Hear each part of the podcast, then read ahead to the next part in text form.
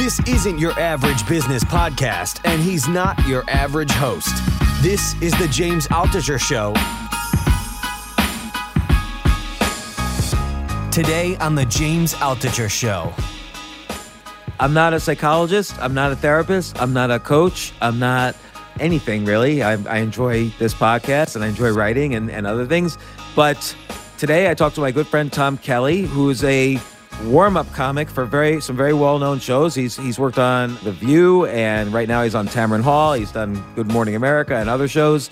I've known him from the comedy world, but we've become good friends. Today, Tom had some questions to ask me about life, the universe, and everything. So let's go see what Tom has to say.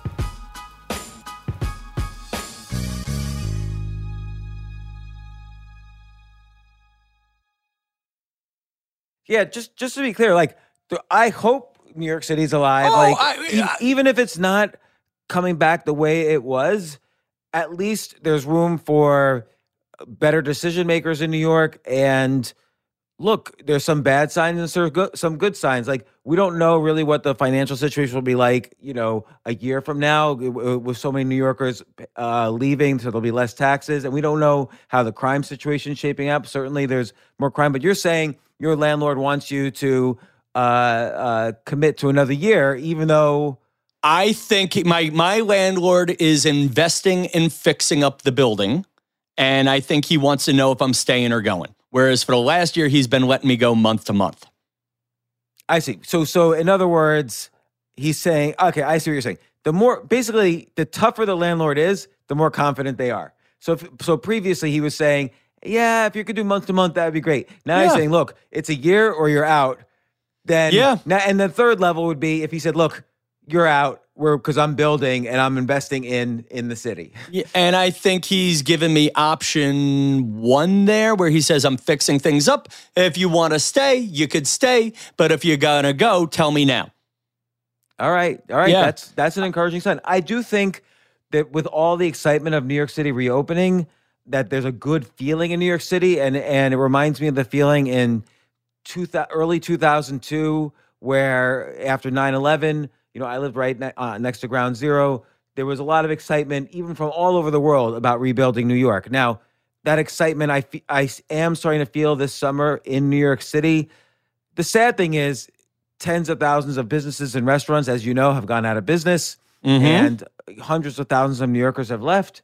And there's some serious problems, but I'm hoping that it it could stabilize. Well, Will- listen, James, I don't want, I didn't mean to actually sound like I was beating up. James Altucher, if we're officially recording, you, sir, may, you should run for city council, if not mayor.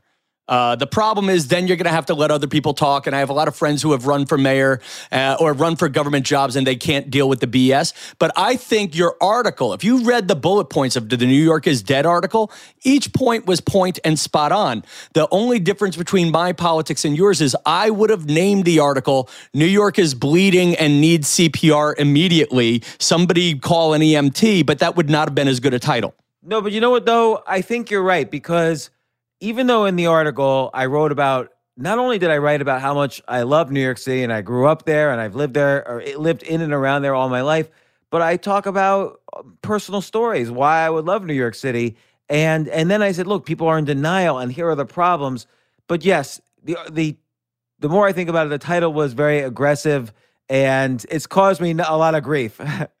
But that's why people read it. But James, that's why people read it. Your article was aptly titled. You got people to read your points. Now, I think then people got very aggressive about it. But listen, let's go through a few quick points that nobody wants to hear about New York is dead. And then obviously we're going to talk about me, my Yes. podcast, my life, my comedian, all at TomKellyShow.com. we have a lot to talk about with But, you. but but with you, my friend, and also I've read your book and you need to fix my life up. And part of where I'm in this indecision stage is because I think New York is on a teeter totter. I think it's about to teeter totter back in a lot of ways.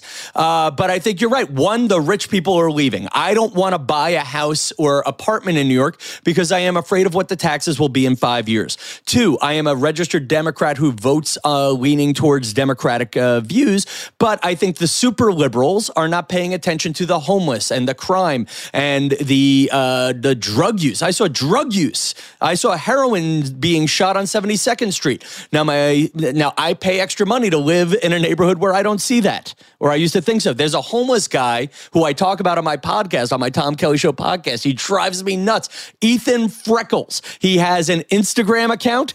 Ethan Freckles on Instagram. He has. Uh, Wait a uh, second. I'm looking him up. You look him up. Yeah, he's just camp. Yeah, Instagram.com slash Ethan Freckles. By the way, did I just promote a vagrant's Instagram over my own? this is why I need your help, This James. guy, this guy's gonna get.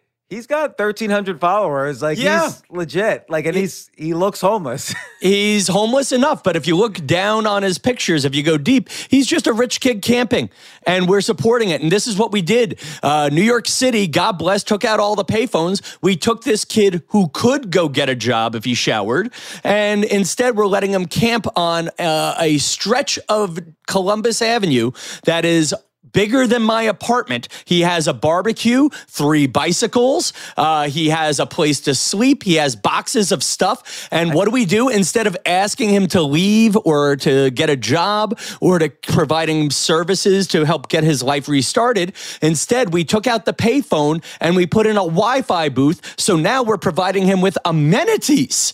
So, so wait a second. He's not like a problem, right? And I mean, he like, I'm He's looking- not a You're right. I'm scrolling down on his Instagram feed. I think I'm looking like at his bar mitzvah pictures now or something. Yeah. like he's definitely. But here, I got to give him credit. He reminds me. This is this might get a little bit out of out of bounds here, but uh, he reminds me of there's a philosopher uh, from 500 BC. Diogenes started the cynical school of philosophy. It kind of predated the, the Stoicism. And basically, this was a rich guy who got sh- shamed in business in some way. And he decided, screw it. I am not following any of the rules of society anymore. He started just, you know, he became essentially homeless, just living in the street, you know, peeing on the sidewalk or whatever they had in ancient Greece. And eating whatever garbage he could get his hands on and just not caring. And he became a very happy person and he developed a huge philosophical following that's lasted till this day. Again, uh, someone someone once described the cynics, the cynic school of philosophy as stoicism without clothes. So like he, he didn't really wear clothes. And the famous story of him was he was lying um, by the river and in the sun, and Alexander the Great comes up to him and says, I'll give you anything if you stop living this way. And and he all Diogenes said was, okay, just get out of the sun. You're you're in my sunlight. And this guy this guy reminds me of that. He's living Okay, a very kind of so- cynicism, the, the cynic school of philosophy way of life. So here's my problem. Diogenes didn't live across the street from my apartment. And the problem is, Diogenes, as you're calling this guy now, is he's attracting chlamydias and herpes. uh, who he's attracting the uh, the less noble vagrants. Like there was one guy who I call him Jesus on heroin, uh, very very skinny man who I, I actually stopped him from verbally abusing a, an Asian woman last uh, August uh, in in ironically uh, Strawberry Field of all places, the the land John Lennon's land of peace. He was yelling at this four foot tall seventy year old Asian lady, "You're gonna die! You're gonna die!" Well, anyway, the problem with Ethan Freckles now is Ethan Freckles has attracted the homeless guy who's now using the uh, fire alarm box on my corner as a suntan booth for the summer. Yeah, that I mean that's the problem right now with uh the Upper West Side. I mean parts of New York is that you know, and and again, this is not against the homeless. There's No. always been homeless in many cities, but as opposed to San Francisco, I feel like uh and, and this is nothing against San Francisco either, but I feel like the, the homeless in New York were treated a little differently. Like they had places to go, they got Mhm. uh, help, but now they're just sort of being let loose everywhere. And I don't understand what happened. And and on top of that, crime crime has gone up. I mean, now Yeah. when you go on the subway at night or or you walk around, you're in danger of random violence. Not as much as maybe a few months ago, but it's it, the danger is still there. So listen, I don't know what's going to happen because I am predicting some form of an uptick in COVID in September, October. I just have a I'm, feeling. I'm glad you're an epidemiologist, Tom. no, listen. I think so. You're not predicting it. I'm predicting something where people are going to be like, "Oh my gosh, should we shut down again?" Uh, and I'm not saying. Uh, and if that happens, I think the one scary thing about COVID 19. Listen, all the decisions have been made in already. I don't want to knock anything. I would have done Cuomo in the nursing homes, I would have done that differently. I don't know if I would have done a total shutdown. I don't know. But all I know for sure, James, is nobody smarter than me has come up with a new plan. No, I, I agree with you. I don't know, like, and he, and this is the problem too.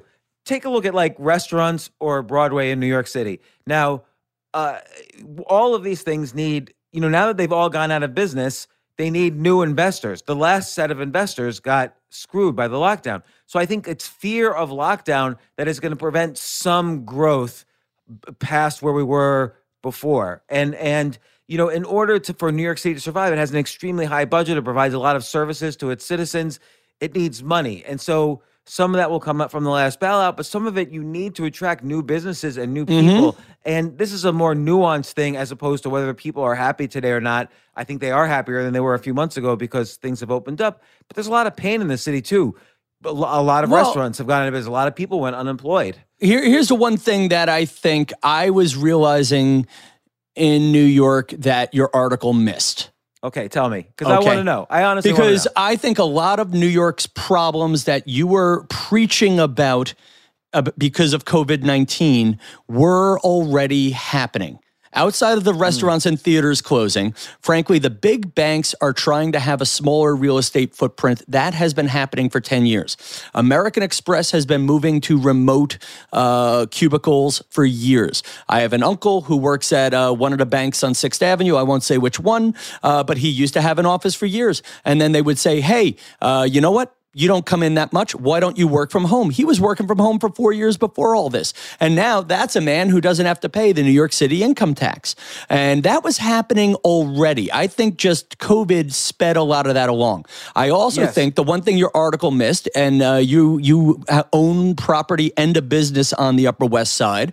Um, I think the landlords got too greedy years ago. And an easy one is when I moved to my block, the corner of 74th and Columbus, uh, 10 years ago, you went to the corner, and if you looked to the left, you could see a Chase Bank and a Starbucks. Uh, a block north. And then if you look to the right, you could see a Chase Bank and a Starbucks a block south. Now there's only one Chase Bank and one Starbucks. The demand for real estate is dropping off, and the landlords are not lowering their prices. And this has already happened in Williamsburg. The landlords have, uh, uh in New York City, a lot of them have owned their property for hundreds of years or not hundreds, but a hundred, you know, 70 years. My landlord, my building has been in the family for 80 years. He can afford to take a hit for a year or two. The landlords are not lowering the rent. If New York City is really going to be re- rebound, somebody's got to be left holding the bag for a bit and somebody's got to take a hit. And the landlords are not lowering their prices either. You know, like you, I mean, I told you, Don, your partner, Dani Zoldan, told me what you guys are paying a month at Stand Up New York for rent. Million, not millions, but a good chunk of money. Yeah, no, uh, and I think uh, look, our landlord did give us a break for a while, and we've done well with all the loans and everything. Like Dani, I, am giving Dani full credit for that. Like he did an amazing job because it was hard to get those loans, and he really uh, applied himself to it. But uh, you know, I don't know. I mean, some some landlords are mom and pop landlords that kind of need the living, and a lot because of the rent moratorium, a lot of these people are going bankrupt. Also, there's there's just a lot of pain that's maybe a little under the surface now that things are opening up. Like when things are open up, you see everybody dancing in the streets and stuff like that. But underneath, there's still a lot of pain. And look, I hope yeah. it gets better. I, I, you know me, like I've been supportive of everybody I, I can help in, in the city. Yeah. And, and, uh, you know, I don't, I don't like the pain. I, I, the, the whole reason I wrote that article is I thought people were in denial. But like you mentioned, maybe the title was a bit aggressive. I, I was kind of disgusted that day how much I thought people were in denial when I saw so many businesses going out of business. I saw so many people mm-hmm. in pain from what was happening. But of well, course, it, it took a life of its own, and I, I, I almost regret how much like anger was aimed at me. Well, I mean, here's the problem. Somebody would you have been better off not would James the person have been better off not saying anything? Did that article make you any extra money? I don't know, but I think no, I think in a year or no two No article ever makes me money. No, but I think in a year or two somebody's going to say, "Wow, that guy was kind of right." You know, maybe not 100% right and Jerry Seinfeld obviously won't concede it, but listen, uh, I'll, just only speaking from me. I will tell, I'll tell you one thing though. It was interesting. I'm sorry to interrupt. No, a lot. You mentioned like running for a lot of people, like high end people and low end people, or not to judge people on high end or low end, but a lot of people uh, asked me to run for mayor or comptroller or city council. And, and what ended up happening was it put me in touch with a lot of mayoral candidates, comptroller candidates, other candidates. And I, I, you know, I actually have made one endorsement. I won't really talk about it in the podcast, but I have made an endorsement for mayor. But eh, on every for every office, people were asking me for endorsements, and it was because well, of the article. I, and I'm with you on who you endorse for mayor. I don't want to drag you down that road if you don't want to go there. I think right now he's the best one. You need somebody who understands the problems of the world right now. But like, listen, policing, I believe it. Listen, there is inequity in policing. Uh, but why do we ask the cops to do all these crazy things? And I think you need somebody who maybe can get both sides of that equation. So I'm I'm on I'm in favor of the guy that you endorsed without saying his name. Yeah, and the only reason I'm not saying his name is just because whatever. I mean, if people Google my mayor he endorsed Chris Cuomo, ladies and gentlemen. Chris Cuomo for governor. Definitely not. But uh, so, uh, yeah, but so anyway, Tom, yeah, but yeah, uh, how are you? Where are you right now? You're back. At, you're still in Florida. Well, I'm going back and forth. Tomorrow I'll be in New York City actually uh, for the rest of the week, and then um, and then I'm going to Georgia for a little trip. Like I'm just, I, I still am a tax-paying resident and and business owner of of the great city of New York. As much as people say, don't. If I say that, a lot of people say, "Don't lie to us." You da da da da, and they get all upset. But well, actually, I'll, if I'll end that last conversation with one deep thought. For however much money I make a year, I tried to do 186 days on Long Island so I wouldn't have to pay the extra 3% uh, New York City tax. And right. I didn't. In the end, though, I wound up doing because my family was driving me nuts and I was driving them even crazier. Uh, I wound up going to. Um, I wound up paying the New York City tax, but I tried not to. Just imagine what people smarter than me who make more than me were doing last year. How much money did they lose from people hiding in the boroughs, or not hiding in the boroughs, but hiding in the outer counties and hiding in other states? Yeah, and it's not it's not so much 2020. I'm worried about 2022. Yep. So uh, like like we're going to you know 300,000 people or 300,000 families filed change of request change of address requests outside of the, the city. So they were it was the biggest exodus ever from New York City this past year. And so the question will be what happens this year and then what will the taxes look like in 2022? And look, a city needs a city like New York City needs their taxes to pay for the enormous services they offer, and that's what keeps businesses coming and and people from yep. leaving. And but I do think even if rents drop, like young people are going to move there. And but the, the big problem is crime. Like ultimately, crime will keep even the young people out, and so that needs to be stopped. And crime is up something like two hundred percent. Yeah, but I think the good news on crime is that once more people start coming back, you're going to have more witnesses, and that will hopefully dissuade the criminals uh, a little bit. I hope so. I That's hope what I'm right. hoping. Yeah, more innocent bystanders. That's what New York right. City needs. Right. Uh, uh, so, but it's so but yeah, talking about me. Yeah, but it, yes, but it's funny. What's going on with you? So I guess I don't know where you're starting this podcast. I'm going to pretend you're starting it now and not on 15 minutes of uh, po- political talk. But I am a stand-up comedian. Uh, who ha- is known for his work warming up TV shows. So just uh, just just to mention, like, what what yeah. is that? Like when I watch I don't know, a, a, a morning talk show like Tamron Hall or or, yeah. Ellen, or Ellen. Let's just take Ellen as the, a, a great example, or or Rachael Ray because that was a feature. Yeah, that, that, show was featured in the TV show Crashing, the mm-hmm. warm up coming. What happens? Like people kind of get there? the show is filmed earlier than it's, it's well, it's taped uh, live. So it, it, varies from show to show. Each show sort of is its own circus.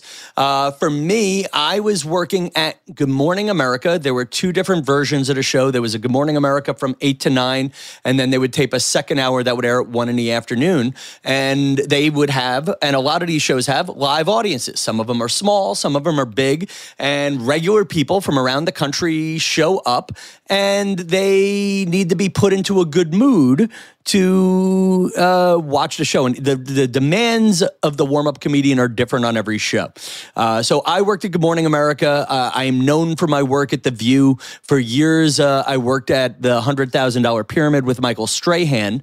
And uh, the demands at a job are interesting and they vary from show to show. At Good Morning America, it's get them up as high as possible with uh, the least amount of BS possible so that way the crowd can laugh for two hours and so have what's, fun. What's like a typical technique? Like, and I, I'm just curious, like, because this is, I, I think this is related to public speaking. This is, but in general, like, you get good at figuring out what parts of the audience are feeling a little down. You have to recognize that. You have to like pump up their energy. I think this is true. I think this Well- is the, the difference between uh, being a comic for a show and being a stand-up comic. You have to basically get their energy high.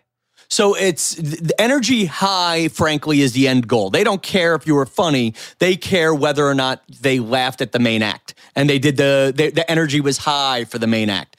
Uh, for me, my two skills are being in the room and gravitating to misery.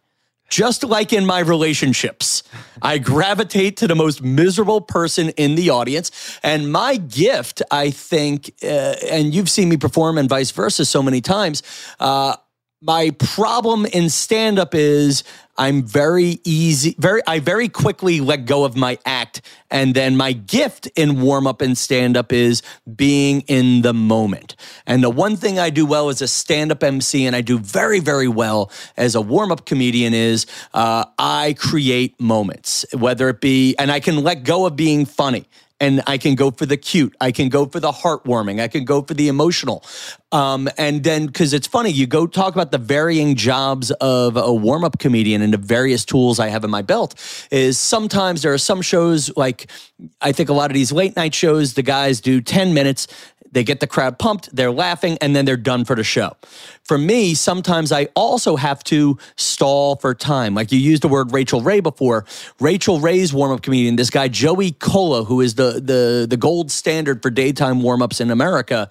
Uh, he, you know, like if Rachael Ray is making pot roast and the pot roast isn't cooked yet, Joey has to fill time. And the same thing will happen for me if I'm, uh, you know, when if I was at Good Morning America on a taped show and the band wasn't set up yet, I'd have to fill for time. Uh, and at Good Morning America, there were shows where I would do their outdoor summer concert series, and you know, like I've opened for the Jonas Brothers, twenty thousand people, and you would have there would Wait, be wait. moments. Can I let me ask you about that? You open up for the Jonas Brothers. Does any does any fan of the Jonas Brothers want a comedian to open up for them? No. So, uh, and and I did that at Good Morning America. Actually, the great example is at first no. So the trick is you have to pander too. Like whereas if if stand up comedy is about truth, warm up comedy is about telling them what they want to hear.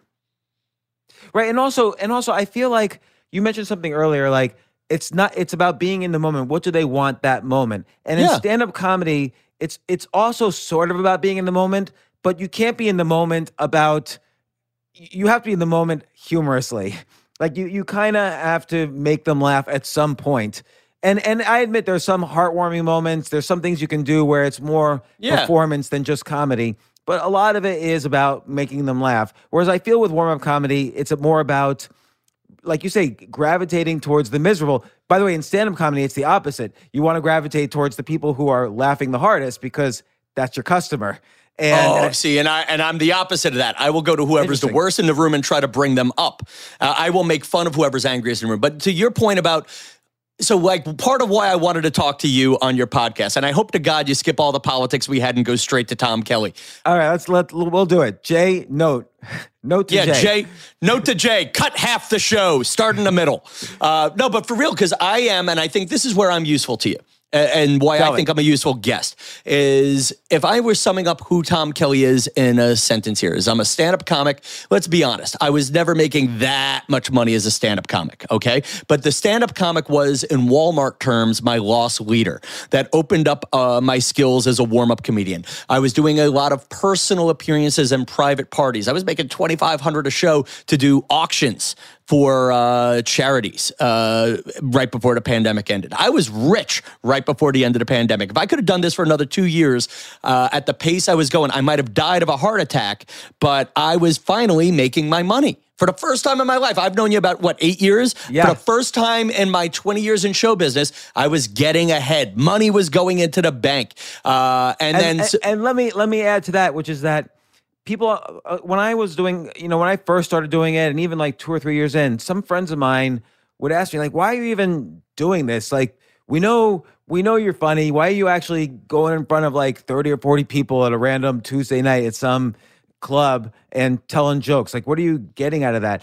And the reality is, it's not just about telling jokes. It's an incredibly difficult skill, but the skill is not intended to get better at performing in a club. The skill is for being the best at these other things, like whether it's a comedian in a show or funny in a TV show Mm-hmm. or or a public speaker who's funnier than every other public speaker or emceeing auctions or parties or events. Like when I would MC events in the business world after I started doing stand-up comedy, it was like a, a 10x factor having that skill of stand-up comedy. Like I was so much more able to notice what was going on in the room, get people laughing, and and they were shocked that they were laughing in in those environments. So that's where the skill is useful.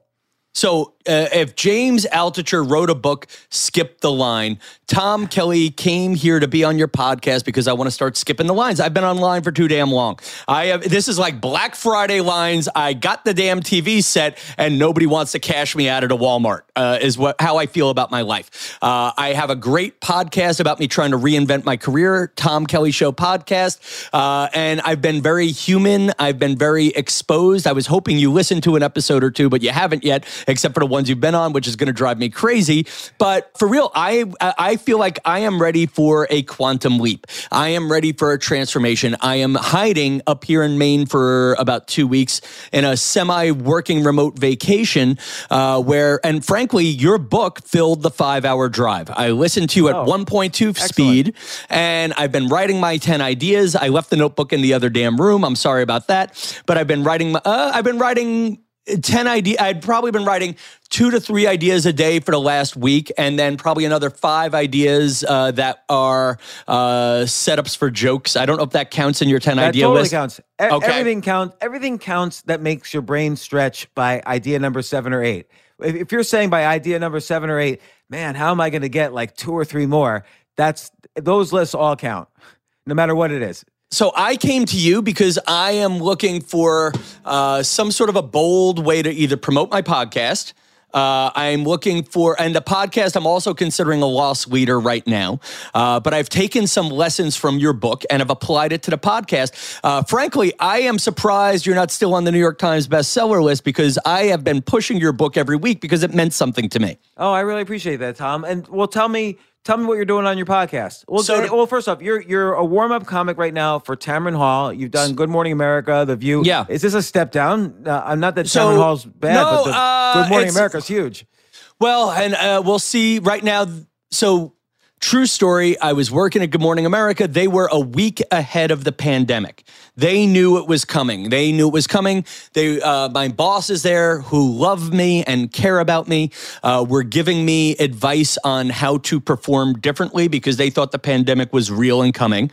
Uh, they, I think, all of New York shut down on a Thursday. I got laid off that Monday or Tuesday, and I wasn't even laid off. They just stopped hiring me. I was a daily hire. Uh, so they let me go on a Tuesday, stop paying on a Wednesday, which is fine. That's how my contract is. Uh, but I joke that I am the least essential, non essential worker in New York City.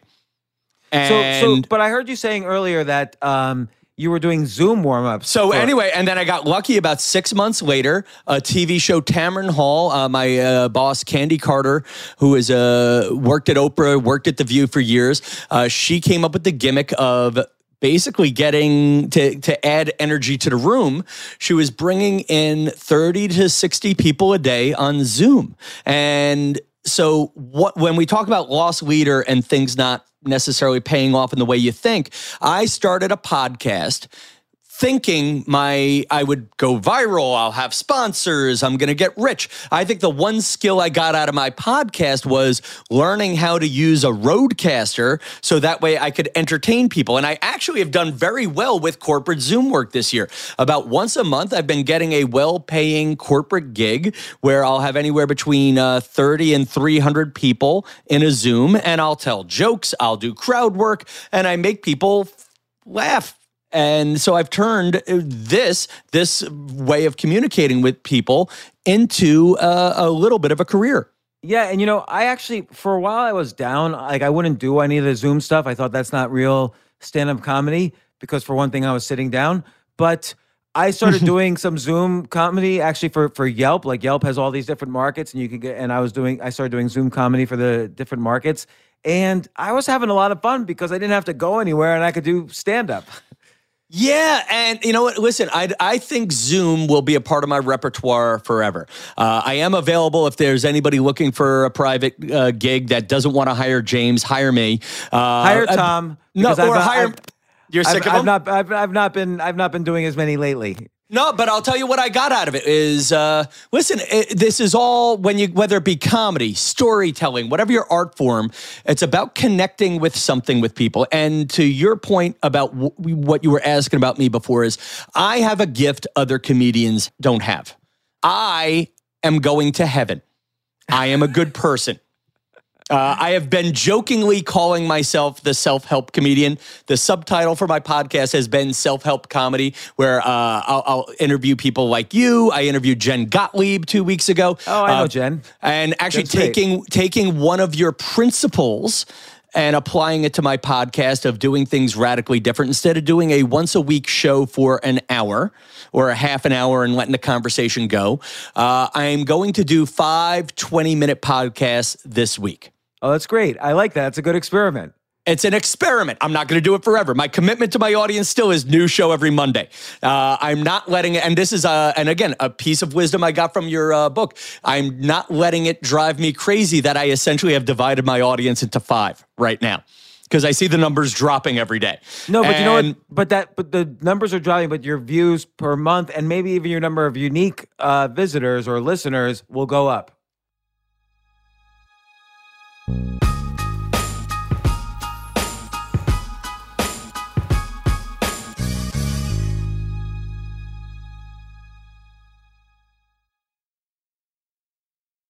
What apps do you use? Actually, here's a good question. When you were judging your early success, how do you judge how many people are listening to you? I know you're successful because other people have told me so. How do you know you're successful as a podcaster? You know, it's really hard because as you've probably noticed, there's no real good source of data.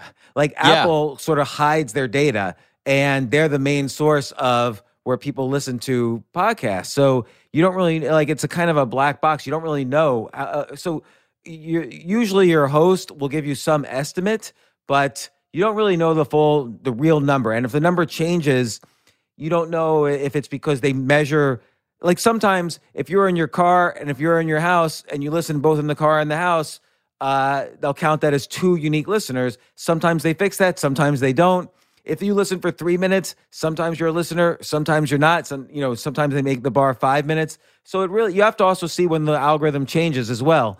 But in general, I like to see if my number of unique listeners are going up, and I look I look per episode to see what kind of episodes do well, and you know I try to measure you you know you measure what matters. So so I try to measure as many things as possible to determine how many unique listeners I have, and and am I going up, and also what um what don't people like, what do people like, who do people like, what categories people don't like.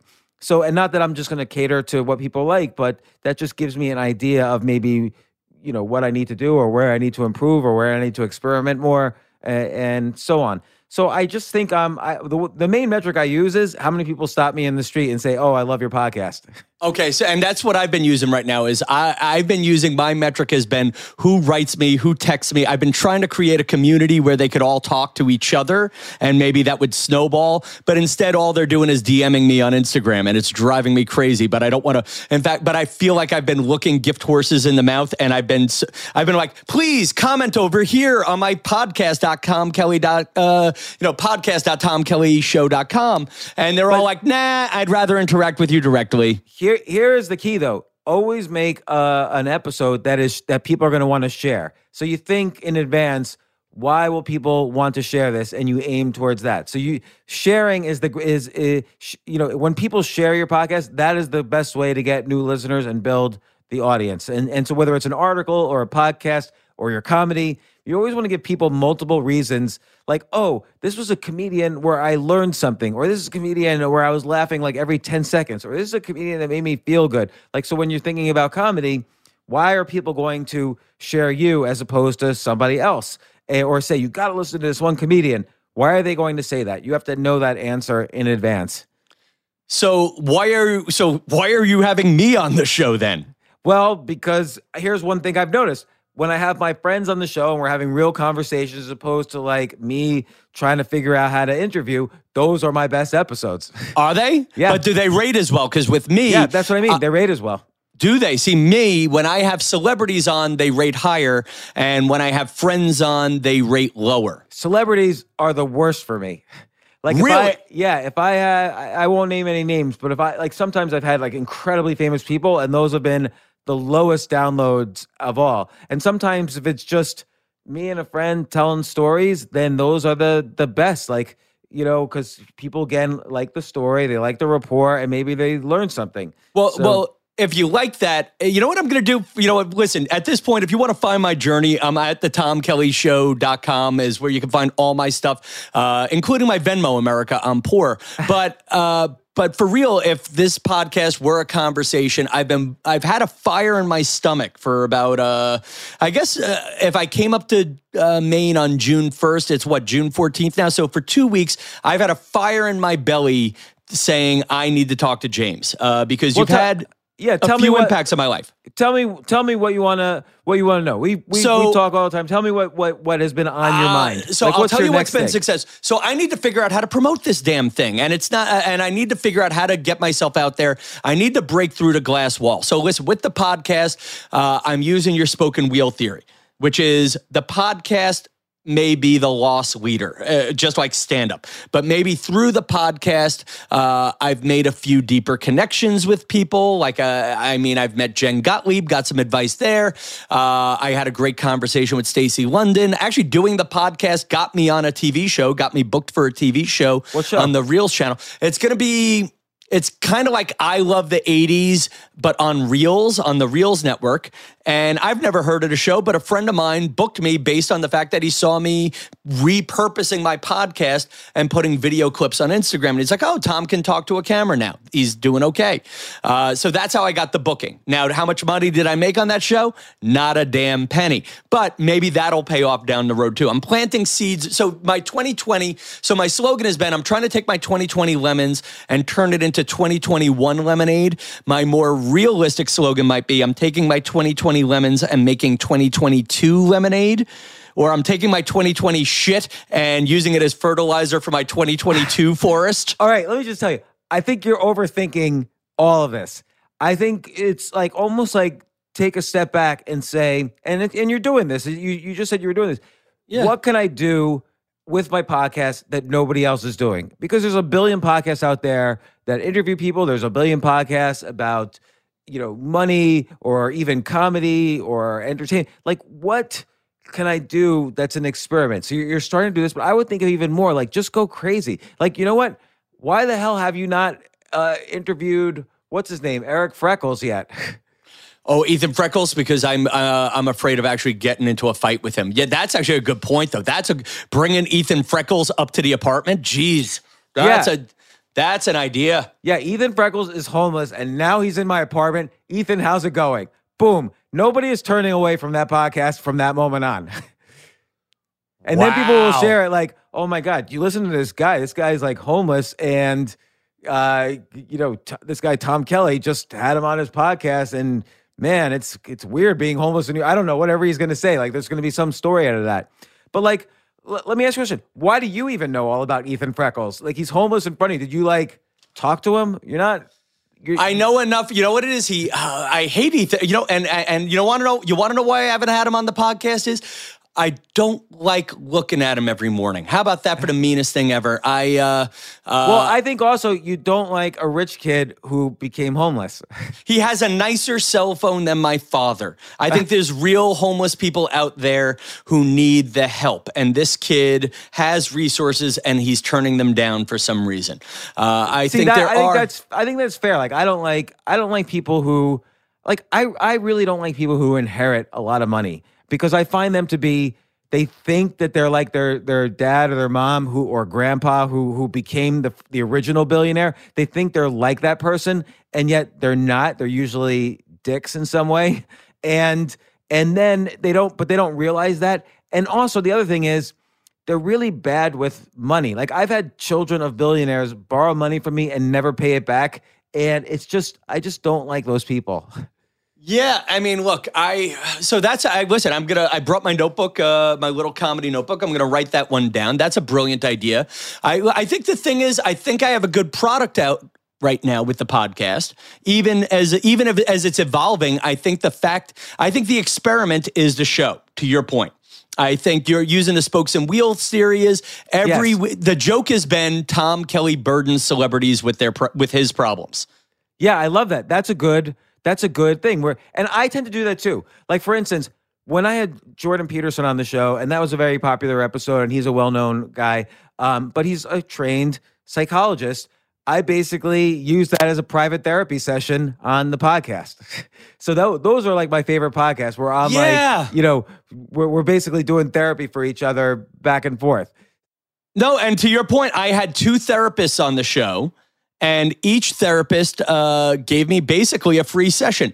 Uh, I had a woman who was in prison, uh, Allison, the prison break life coach. Uh, she was in prison for seven years, and she basically talks to people about how we're all in our own figurative prisons. Like I learned from her that I might be a, pri- a prisoner of the stories I tell myself. That maybe I go into a good comedy club and I feel like I'm not the best guy in the room. Uh, I still feel like I don't deserve to be there. Uh, I've been in comedy for about 20 years, if you want to start the clock honestly. Uh, we could argue about whether or not I've done 20 years of hard work on it, but uh, yeah, 20 years. So like so you it's quite possible in the hierarchy you've created for yourself, which is the comedy world, you walk into a comedy club and let's look at the other people who've been doing it for 20 years or even less than 20 years. There might be Andrew Schulz, Chris Stefano, Tim Dillon, these are the up and coming people. Then there's the, you know, people have been doing it more like the Dave Chappelle's, the Chris Rocks, but there's a, quite a few people the 20 year point is kind of like or the 15 to 20 year point is their breakthrough point where they get their TV show, they get they start, you know, filling up arenas and or or theaters as opposed to clubs. So, so you you just had a good point. So here's where uh, I'm coming to you for free therapy. Sure. I feel like I have been hurt by a stigma of being the daytime warm up guy. Even though I'm making a living off it, I think if I were to go to even your club or some of the downtown clubs, I think that, that, that you get two types of dirty looks. Dirty look number one is, uh, dirty look number one is, oh my gosh, this guy is a daytime warm up and he thinks somebody. And then the other di- dirty look is, Tom Kelly gets that kind of work. I'm so much better than him. And I have always felt uncomfortable um, going to the bar Right. to do the hang. Like, like you know, like actually, that's your, your like Donnie used to tell me, and uh, they'll even say you're supposed to do it down at the downtown clubs or at the comic strip. Go do the hang, and I'm like, every time I'm hanging, that's a minute I'm not making money. Yeah, well, you, you know, it's funny you mentioned that because even at my own club, I can't hang at the bar because I am so bad at socializing. Like everyone's just looking at the TVs, watching sports. I have no idea what to say to anybody. Even Yeah. at my own place, I feel uncomfortable socially, so I have to leave. And, But- and listen, and is this a true story? Uh, like I felt the way I know the James Altucher story of becoming a comedian was you started doing comedy to be better at the things you were doing. Uh, it was a dream of yours. Yeah. And then you bought Stand Up New York because you weren't getting stage time anywhere else. that is totally untrue. No, Uh, I, I, I like that version of the story though, because I like, again, I am ready to skip the fucking line. I've been online a long goddamn time, uh, you know, and I don't know if it's I need an email list, a fairy godmother. Uh, listen, and, right. all the good things that came to me in my life. Here's a true story that you don't know about me, James. Uh, in 2006, Uh, I was producing a web TV show. And the gimmick was Tom Kelly quit comedy to move to Florida to be a male mermaid in a mermaid show. It was called The Little Merman. I still own it. It's buried on YouTube. It's hard to find, but it's on YouTube if you dig for it. And I literally was learning to be an underwater dancer. And that's when I got the call. What the hell? Yeah. There's Look such a up- thing as an underwater w- dancer? Look up Weeki Wachee Springs if you want a second of uh, knowing Tom Kelly a little bit better. Uh, and true story, I was in much better shape than I'm in now. And I was basically learning to be a male mermaid in a mermaid show. And that's when I get a call from Barbara Walters' office saying that Rosie O'Donnell had recommended me to be the new warm up comedian at The View. And I had nothing to do with that. Those were seeds I planted. The, I thought the seeds dried up and they didn't come growing until three. They were like the, you know what it is? It was like the fucking cicadas. My dreams were like the cicadas. They didn't come out till 17 years later. And I'm kind of ready for my next cicada coming. Yeah, and look, here here's just a couple of things to unpack there. First off, we all get put in we all put our it's it's like your friend said or you know the prison break story therapist. She's right. You you you you it's not i'm going to use different words. It's not like you put yourself in this um or you told this story about yourself like you're going to be a good uh, comedian in the stand-up clubs is that you put i'll put it a little differently. You put yourself in that hierarchy where you're judging yourself relative to the people who uh, you know perform in stand-up comedy clubs 10 to 15 times a week. And you know that's a brutal you know that's a that's a brutal hierarchy because there's only a limit very limited supply of people who are doing that. The club owners know them. Um, by the way i'm looking at this Weeki Wachee uh, springs. This is insane these mermaids. But Yeah. uh, but okay so you put yourself in that hierarchy. In but meanwhile you you've got the you you built these incredible skills for the other things. It's a it's the spoken wheel approach. The stand-up comedy world is just one spoke but i put myself in that hierarchy as well. And you feel miserable all the time because you know a there are some that are really great at at that type of audience and they're always going to shine and they're always going to get like a laugh every 10 seconds and there's they're great at it Yeah. and then and then there's also the people who have been doing it who are who are friends with all the club owners and they're just going to shit on you all the time it's like it's like unless you're willing to sacrifice your life for the stand-up comedy club uh, you're not going to make money at it and you're going to feel bad all the time because you know again every now and then you're going to bomb because there's like 12 people in the audience and they just don't like like you they wanted barbecue and you're giving them sushi and and Yeah. b there's just some club owners are not going to like you because you're you're you're not edgy enough or you're too edgy or you're not uh, diverse enough or you, many other reasons or maybe other comedians are putting you down because they want time like it's a very Yeah. cutthroat world so so you have to kind of say, okay, look, a good show is when I build my skills. And then if for whatever reason I don't do a show in a stand-up in the stand-up world for a few weeks or a few months or a year like in the pandemic, you're building your skills in other ways. As long as you're as long as you're there's there's no goal. There's there's there's there's it's not it's not about winning the game, it's about playing the game. And so you just want to keep playing the game and not associate yourself with the hierarchy that a goal implies. Like, oh, this person made it to have his own sitcom on NBC. That's the goal. Well, don't you're you're you're more about I want to improve my skills so I get these opportunities like The View or Tamron Hall show or emceeing auctions. You are you know you're building like this incredible skill set that by the way is a very very difficult skill. Like people don't realize realize this about stand-up comedy. It's not about all about the humor. It's about crowd work. It's about likability. It's about finding those emotional moments with the audience. Uh, it's about so many different things.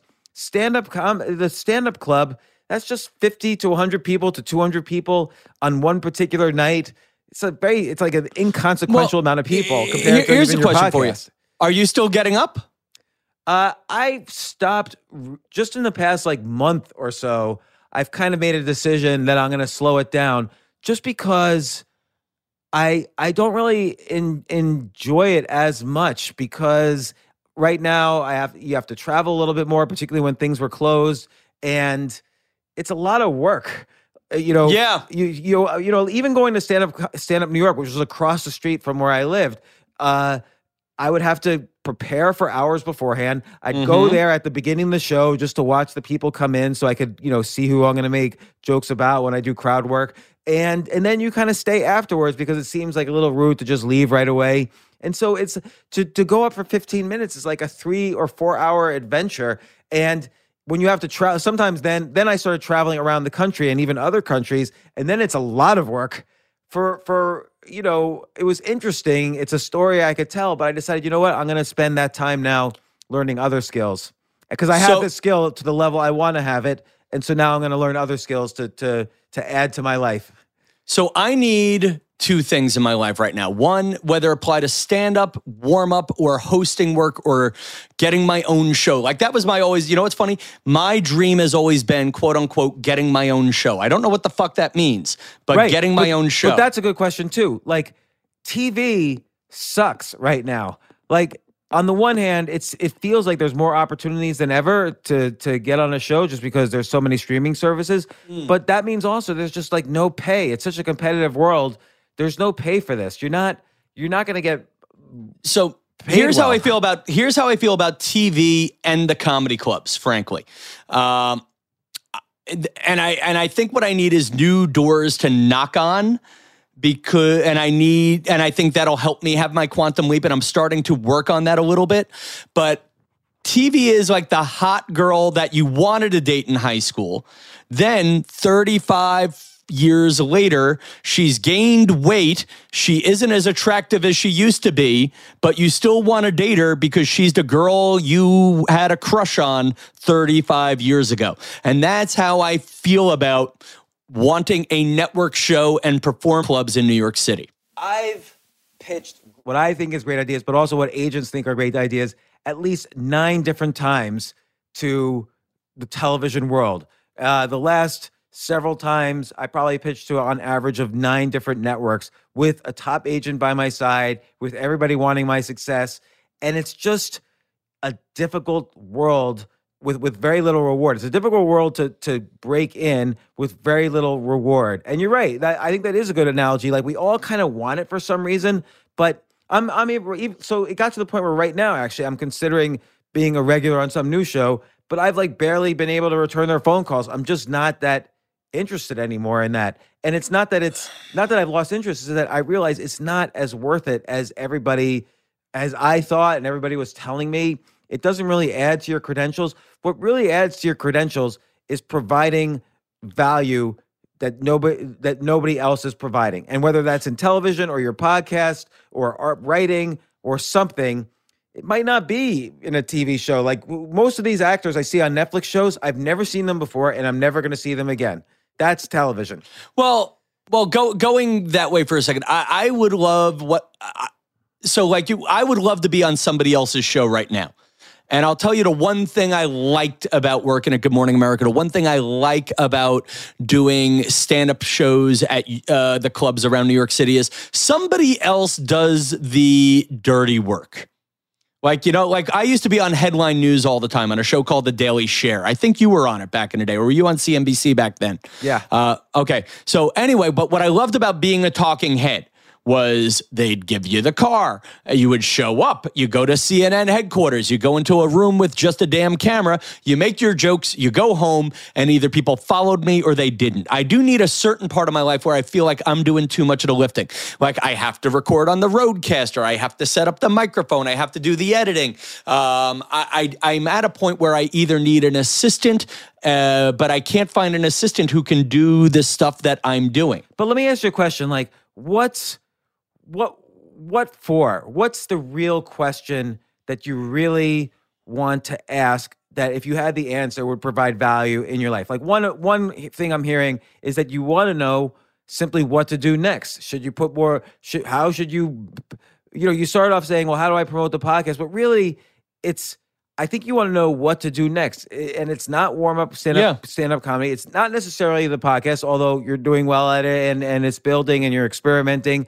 You kind of want to figure out what's going to be the thing that that breaks through so you're making not just a living but like a great living and that you love doing it Um, but what what's the how do you formulate that question? Like you you you have skills at stand up comedy. Now you're building skills at podcasting. You've done skill. Let's call it warm up comedy a little different than Yeah. stand up comedy. You have skills at that.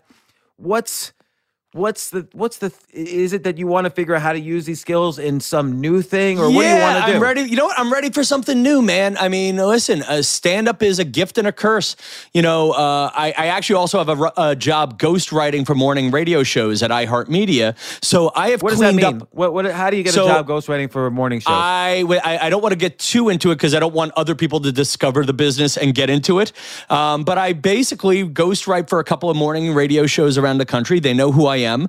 Um, they're paying me in money and health insurance, so I have things coming in. but what does it mean to go straight for morning show? Like do you give them jokes? I write up ideas. I write up ideas and jokes and topics that I would talk about. So, like if Altucher, so uh, if James were to do a daily morning show, uh, I you would subscribe to my newspaper. Oh, I love this idea because, for instance, let's say let's say somebody uh, like like Avi Loeb, the Harvard astronomy professor, who just recently wrote a book about uh, he's he, and this is a Harvard astronomy professor. He's convinced, and he uh, writes a whole book to describe it. And he's been on this podcast. He's convinced that a, a, a UFO made by aliens has recently crossed through our solar system, and he makes kind of the proof for it. So that might be an idea for a morning radio show.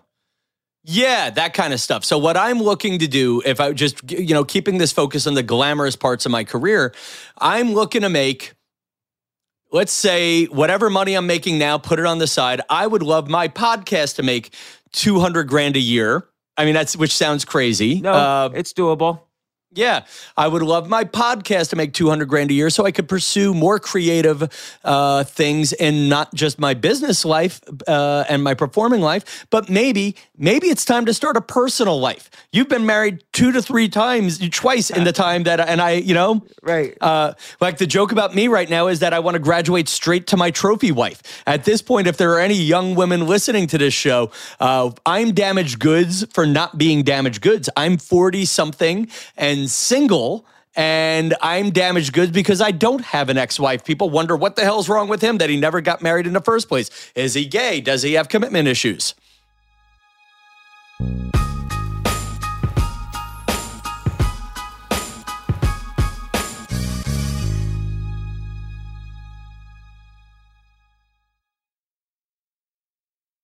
So now I've heard you say that okay, in the po- in the comedy world, you're sort of middle of the road, and people are looking down at you. In the relationship world, uh, I'm damaged goods.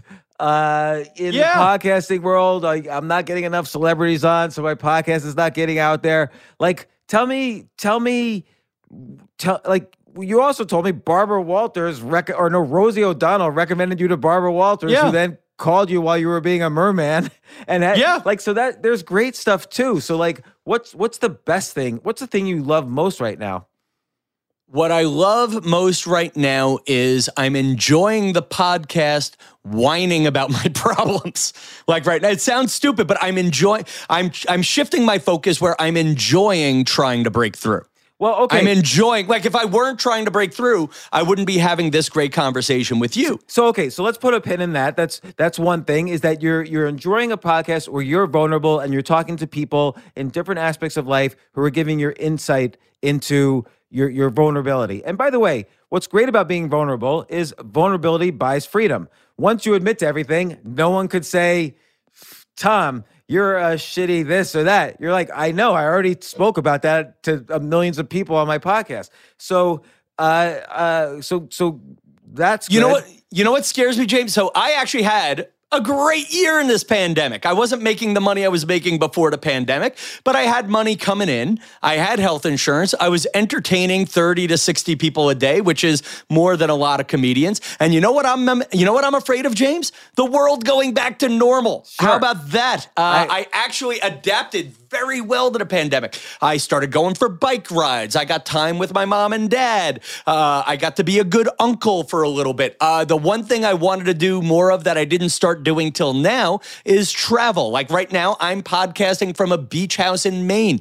Uh, I got an off season rental. It was cold a couple of nights, but it was toasty for a couple of others. But I'm in Maine. I biked 30, uh, actually, no, I biked 23 miles today. Uh, I saw a lighthouse. You know, like I was away from Ethan Freckles, the homeless guy on my street corner. Uh, I, I like that stuff. By the way, I will say to me, you sound happier or filled with more well-being, let's call it, than you were, let's say, one year ago today.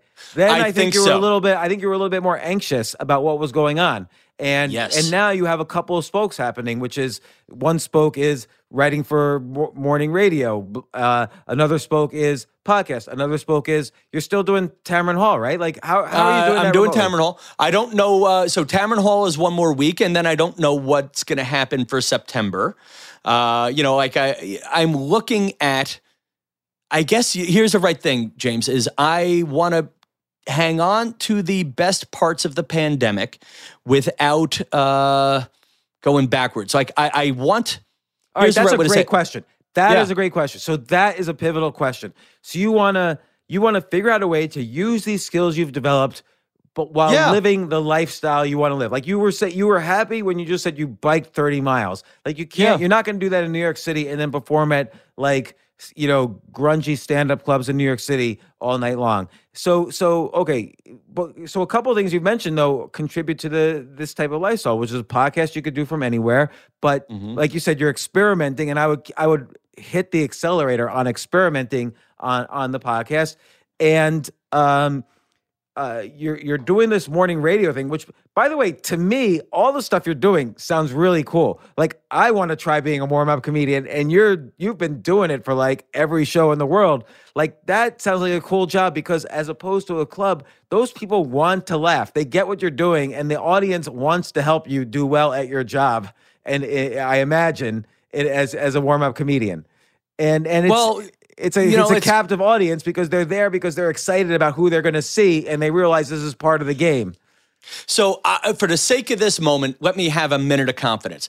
For this moment, for this moment of confidence, let's say I might be one of the best warm-up comedians in the city, if not the country. I'm willing to believe it. I, Okay, I for the sake of the story, let's believe and- this. and This is I, I know this is Irish. a few warm-up comedians, and you could be the best of all these Well, people I know who are No, uh, comedians. But now this is Irish Catholic humility kicking in there, but where it's hard to say that. But for the sake of the story, let me say this.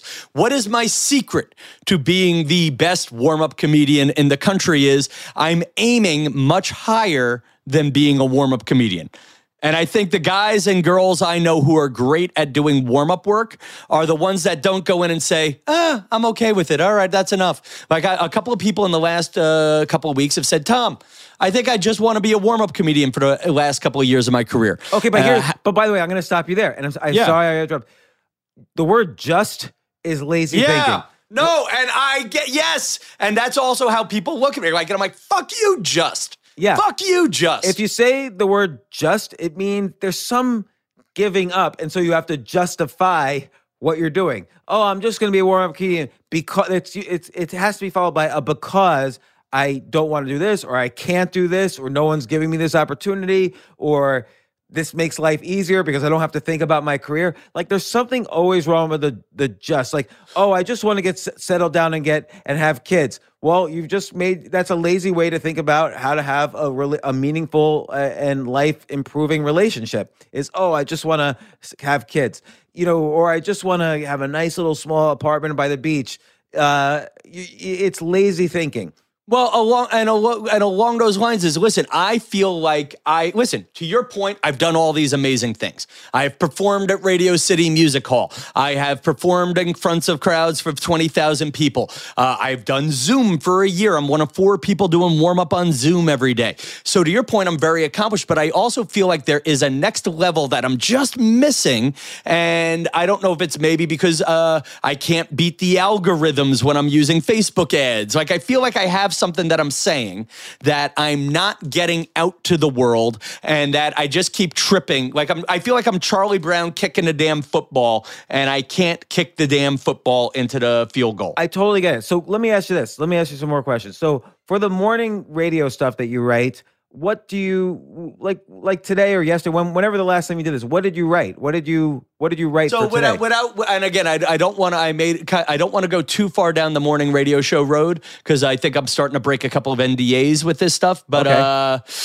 but yeah, like I write bullshit for us to like. To, actually, a topic that one of the stations used today was. uh are you the kind of person who can't leave your house without your Apple Watch fully charged?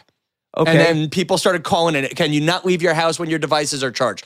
Uh, so so I- what does that mean so they do a segment where they get yeah. do you find and then, and for then you hope or- that pe- yeah, like I find conversations that people would call in for for a big thing. and why So did if you I come were- up with that one like was there news today about the apple fitbit or like or whatever? No, I uh, so uh, I can't flip the computer because there's too many wires in. But there's a beautiful beach uh, right behind you. And this morning I woke up. I was going to go bike riding for 20 miles, and uh, my my watch wasn't charged, and I couldn't enjoy the workout unless I had 20 miles of tracking in. So instead, I had a cup of coffee while I waited for the watch to charge. that's funny so that gave you the idea to write that Do you you don't And look at the local news or whatever Oh, and then you look at the news and stuff. But here's the thing with the internet now, uh, and I think it's the same thing about comedy: is everybody's looking at the local news. That's why. I, listen, by the time you watch Jimmy Kimmel, there's been a million tweets that are just as funny as whatever Jimmy Kimmel says. You know, like uh, that's why late night comedy is dead. To your point about TV sort of being dead, yeah. Uh, I I kind of try to rely on personal experience. Actually, a great one that I got from a waitress uh, up here in Maine was I kind I kind of asked her out, and she I asked her if she was single, and she said I'm in between relationships. And my feeling was, well, that what the fuck does that mean? Uh, and uh, you that's know, a great topic yeah. What does it mean when someone's in between relationships? If you're in between relationships, that should be when I'm allowed to hit on you. Right. I don't want to hit on you when you're at the end of a relationship or at the beginning of a relationship. That's the sweet spot. And what it really meant was, Tom, I don't want to date you. Right, because You know- what is it? What the the word in between sort of implies she knows when the next one's going to start and who it's going to be with, and Yeah. so which, which she doesn't know. So there's kind of like it's kind of like an implicit lie when someone says I'm in between relationships. Well, I think it was a graceful way of saying I don't want to lie and say I'm single. Or oh, actually, here's the right thing. The way to say it is I don't want to lie and pretend I have a significant other, but I don't want to give you the false impression that you should be flirting. Is what she really was saying. and did you were you able to say, "Hey, I warm up the View.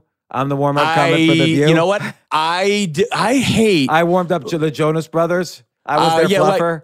like you know what i if here's a thing that i like to say james if if you have to say do you know who i am to people and they it generally means they don't Well, That's a good point. But here's what Yeah. you could say. Uh, here's what you could say though. You kind of have to give off the aura of like. Here's the reason we all do things really. In part because we love it, because you love doing comedy and this stuff, but also in part because you want to impress other people. Like it's it's okay to admit that. And so it's not like you want to say, "Hey, man, I'm like, you know, you should go out with me. I'm the warm up comic for the Jonas Brothers." But uh, it's sort of like you have know to what? exude it a little more. You know what? You know you want a you want a funny one, James. Here's a funny one about you that I like about you. Here you are. You are a multimillionaire. Blah blah blah. Lost his money three times, regained it three times. Blah blah blah. Owned half the club. Blah blah blah. What I liked about you is for the first two months I knew you, I thought you were the guy who fixed the comedy club's computers. Yeah, that. Uh, No, and that's your vibe. I like that. Yeah. But I like that vibe. I it's look like why the I IT like. guy. Yes, you were you were the IT guy on the Upper West Side. Yeah. You know, just uh, the comedy IT guy. Like I would go around all the comedy clubs fixing their comedy computer. This computer's not funny enough. I need to plug it, take, plug it out, and plug it in again. You know, if I if I am picking your brain for advice, uh, like for new guys starting podcasts, how are you suggesting they get the word out? They have a podcast. You know you can't. So the only way is is it, this is why like mar- marketing a podcast is one of the most frustrating things in the world because nothing works. The only thing that works is having a podcast. Here, here's the way to think about it. You want a podcast that people cannot not listen to. so what I mean is, they they they they have to listen to it because if they don't listen to it, they're missing out on some critical piece of information that will either help their lives or help them communicate better with their friends. Like you know, you want the sort of podcast that they're going to say at a party, like, oh my gosh, I just listened to this one story on Tom Kelly's podcast that blew my mind and changed me in some way. They can't not not listen to it because the next one might change them even more. And so that's the best way to market the podcast. Like I mean, some of the first few podcasts I did, the first few episodes I did were with were with celebrities, but really it's when you know, I would ask questions, you know, like for instance, I was uh, this is just a small example, but I was talking to Coolio in 2014 on my podcast and he's saying all this stuff about you know his rap career but then it's like uh, what what happened to you? And he's like oh well you know i had some problems with cocaine. I had to get over that and then i got interested in cocaine. I'm like wait wait wait. You have problems with cocaine. Like how do you get over that? And so here's coolio talking about how he got over his addiction problem. I've never seen an article about that about one of the most famous rappers of all time. So it's like you, you whenever what? you get curious you're it's your unique curiosity and you're a very curious person. Like you're asking yourself what does it mean to be in between relationships? Like yeah. you know you have to just like dive into really deep. You, you have to not think about what's going to make this a good podcast. You have to dive in really deep. What are you personally curious about? And no, nothing else is more it's your podcast. Nothing else is more important than getting the answer to that question. The other thing i learned about coolio just to make, mention that episode again is he wrote lyrics for 17 years every single day before he had a hit. And that was an interesting lesson for me. I thought this was like this guy was like God's gift from heaven in in rapping talent. He wrote lyrics every day for 17 years before he had one single hit. And so, you know, you just well, have to be really curious to get the podcast out there. So, did you have with the podcast? Uh, you you know you squared and Price Pritchett, right? No. Okay, U squared. We'll put U squared on the side for a second, but uh, you know what the concept of a quantum leap is? Yeah. Okay. Did you have your quantum leap moment with podcasting? Where was there one moment where suddenly things started happening? No, I feel like I'm always learning. But I like, was I, it always snowball? Like for the numbers, let's start with the numbers for a second. Okay. You're a data guy. I, Did then was I, it snowballing? You know, I had a quantum leap moment with writing and writing led to an audience, which led to the podcast. So uh, my quantum leap with writing was around 2010. And before that, I've been I, I was a quirky writer. I was always known as a financial writer. I'd write about like I wrote for the Financial Times and the Wall Street Journal. I wrote about like stocks and finance, but I was always quirky. I'd always include a story. I was probably a little bit more literary than the average financial writer. I would definitely say that was my uniqueness in financial writing. But then in 2010, I had this moment where I realized, you know what? All these financial writers I know or talking heads on the uh, news, they're all just full of shit. Like they're all lying all the time. I know all of them. They've all gone broke, or some of them are broke right now, and they're on TV in their suits talking about what stocks people should buy. And and so I decided I'm just going to admit everything. I've been broke several times. I've been miserable. I've been suicidal. I've been married and unmarried. I've been cheated on. I've been this. I've been that. And this is when I realized what I said earlier vulnerability buys freedom. And that's not why you be vulnerable. Well, maybe it is. Freedom is a key component of feeling good about yourself. And I realized for my writing, for nobody wants to hear about Apple stock for the billionth time. They want to hear, and by the way, they don't want to hear about me going broke. They want to hear that somebody or that many people out there, and it's exemplified by the way I would tell my story, somebody has had miserable moments just like them and has, and they've tried to bounce back or they're trying to bounce back or they did bounce back or here's what was happening at their low lowest point which nobody ever admits. Even now when people try to admit it they're always like oh you know good thing i have this and this. Like people are afraid to admit they're afraid to be really vulnerable because they're, they're worried about what other people are going to think of them. And that was my quantum leap moment was really diving deep into writing about the things i was afraid of and, and failed at like I wrote for an entrepreneurship blog for a while as well, where I said, "This is how I failed as an entrepreneur when I failed." They don't. Nobody wants to hear like how you made like a hundred million dollars. They want to hear like when you went broke and then bounced back, and or or here's when I got heckled at, at stand up comedy. No one wants to hear about how oh I wanted to stand up comedy and it was just great all the time. They want to hear about when you when you failed at it. And so and you're doing that now with your podcast. You're being yeah. vulnerable. Like it's funny you uh, you hit a few nails through you I can see where certain things have done well for me. Uh, I'm owning my mess. Uh, I mean, I'm trying to remember the like. I'm trying to turn my midlife crisis into a midlife renaissance. And By the way, I was your age when all this. Like, how old are you right now? I just turned 45 uh, last week. Okay, so in 2010, I was 42, and but it really, I would say, I really hit the stride with it like around 2013 when I had this book Choose Yourself come out, and I was about 45. So, uh, you know, and then right after that, I started doing stand up. So, and by the way, the thing that was keeping me back in stand up was I didn't know how to translate that vulnerability and that I was doing so well with, with not only in writing, but in my podcast. I was having a hard time translating that into stand up. And I think what was holding me back at stand up was trying to be too much like other comedians I would see. And I see podcasters do that as well. They're like, okay, this guy just wrote a book. I'm going to interview them and then I'll get the same downloads as Joe Rogan or whatever. And it just doesn't work that way. You always have to find your new thing. What make you don't want to be the better podcast, you want to be the only podcast. Or you or you don't want to be the better warm-up comedian. You want to be the only warm-up comedian Yeah. who does what you do. And probably for a warm-up, that's why Rosie O'Donnell would recommend you to Barbara Walters. There's some aspect of what you do there that's the only. Like you're not just like a rah-rah energy guy. You probably do hit on some emotional level that the rah-rah guys don't hit, is my guess. Yeah, and I guess where I'm at, it's I, I'm trying to find my unique. If my body is a chorus, you know, if each skill is a chorus, I'm trying to get them to sing together in my own unique way. I'm trying to make my my inner boy band doesn't have harmony. You know, like I mean, like like it sounds stupid, but I really do mean that. I work hard at being a good human being. When I joke that all the other comedians we know are going to hell, they're not all going to hell, but a lot of them are. But a couple, a couple, couple of them. A, cou- oh, A couple. I would say most of them are, which is why my wife is glad that I don't do as much comedy as I used to, because like most of them are. But can I can I take being a good person, uh, maybe to your point about being in tune to emotional energy and my own vulnerability, and taking that somewhere, and that's sort of what I put on the table. and your ability to communicate. Like, like I started writing in 1990. My first published article, or my let's just say my first book, was in not until 2004, so 14 years later. And I didn't really hit my stride till 20 years, almost to the day after I started writing.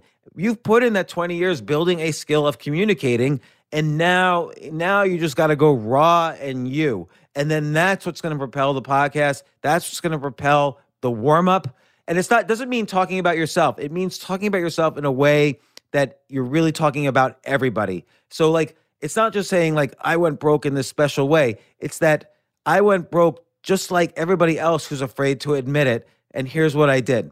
And I'm talking to them about them, but using myself as the example, uh, not bragging. Oh, I was, you know, uh, uh, you know, the worst in the world. Like, uh, it's just like the skills of communicating help you communicate a message so that they feel that it's happening to them or that it, you're, you're speaking directly to them. And I bet you do that with the warm up, with uh, it sounds like you're doing that or starting to do that with the the radio stuff. You're doing it with starting to do it with the podcast, and then you experiment with that. Like, and the experimenting never ends. Like, you know, with writing, how do you experiment? Like, well, one time I I was frustrated with my relationship with my one of my 13 year old daughters, and I wrote a letter from her to me where she was just complaining about me, and everyone related to that. So, or I wrote another article which is I wish she was a lesbian um, because guys suck, and guys know they suck, and most women know guys suck, and so people kind of related to that, or they're shocked by it. So there's got a little bit of shock value without being on purpose provocative. There's always a little shock value. You always have to say, with everything you do, you always have to say, what am I doing that no one else has ever done before? Well, I'll tell you two things that have stuck out in what you've just said in the last few minutes. One, I like your phrase "aura of confidence." I don't even know if I use that phrase. You or you use the word aura of something, uh, like we were talking about being Oh, at yeah, the bars and stuff like confidence, that. Exude. Okay, let me. I'm actually taking notes. and not not in a fake way. Like you know, you you should know who you are. Like so that, and that's why vulnerability buys freedom. Like if you're if you're a, a, a screw up in some way, just be being comfortable with that, as opposed to thinking, oh, what's she gonna think of me if she thinks I'm a screw up? okay, I'm a screw up, but I still open up for Barbara Walters and the Jonas Brothers and fill tens of thousands of seats. I have that skill that mo- that other people don't have. So one eh, one thought, and it's funny when I booked this. I thought you were going to say something like, All right, Tom, all you need is an email assistant on Fiverr. I thought you were going to give me something much less deep. So thank you for this conversation. Uh, when I thought I was coming here to uh, help you know, I thought I was coming here to say, all right, James is going to help me promote the Tom Kelly Show podcast. And he's going to say, do this on Fiverr, get this app for your email list, and uh, hire this guy as your personal assistant. Uh, you gave me a couple of deep emotional thoughts here because the one thing I think I'm missing that I'm getting from talking to you is I need to also imply maybe a happy ending each episode, or maybe I need those, uh, or show some growth Not at the end of each episode, or maybe give a cliffhanger each episode. By the way, I haven't seen many podcasts give cliffhangers at the end of each episode. I don't really do that. Like. I don't I don't close an episode by saying, and then I went broke again. But stay tuned for next week where I tell will tell you more of that. like I've never done that, so that's probably worth an experiment. The other thing is there's no one I, th- I think when I was first starting stand up, I made the mistake of separating it out from my other spokes. But like here, here you have all these ideas, all these questions.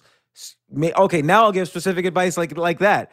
Like yeah. you should start posting your thoughts and and ideas and questions on Facebook, for instance, and and and they should be again your vulnerability. People should be able to say, I can't believe he just wrote that on his Facebook post. And they should say that. And, and you should be worried what they think of you after each Facebook post. And so you should say, This is what I'm thinking about this morning. Like, I can't go running until my Apple Watch is charged because of these five reasons. Um, does anyone else have this problem? And then and then you should share it to a couple of different groups you're in, so people see, oh, this is shareable, and then they start sharing it because people want to do what other people are doing.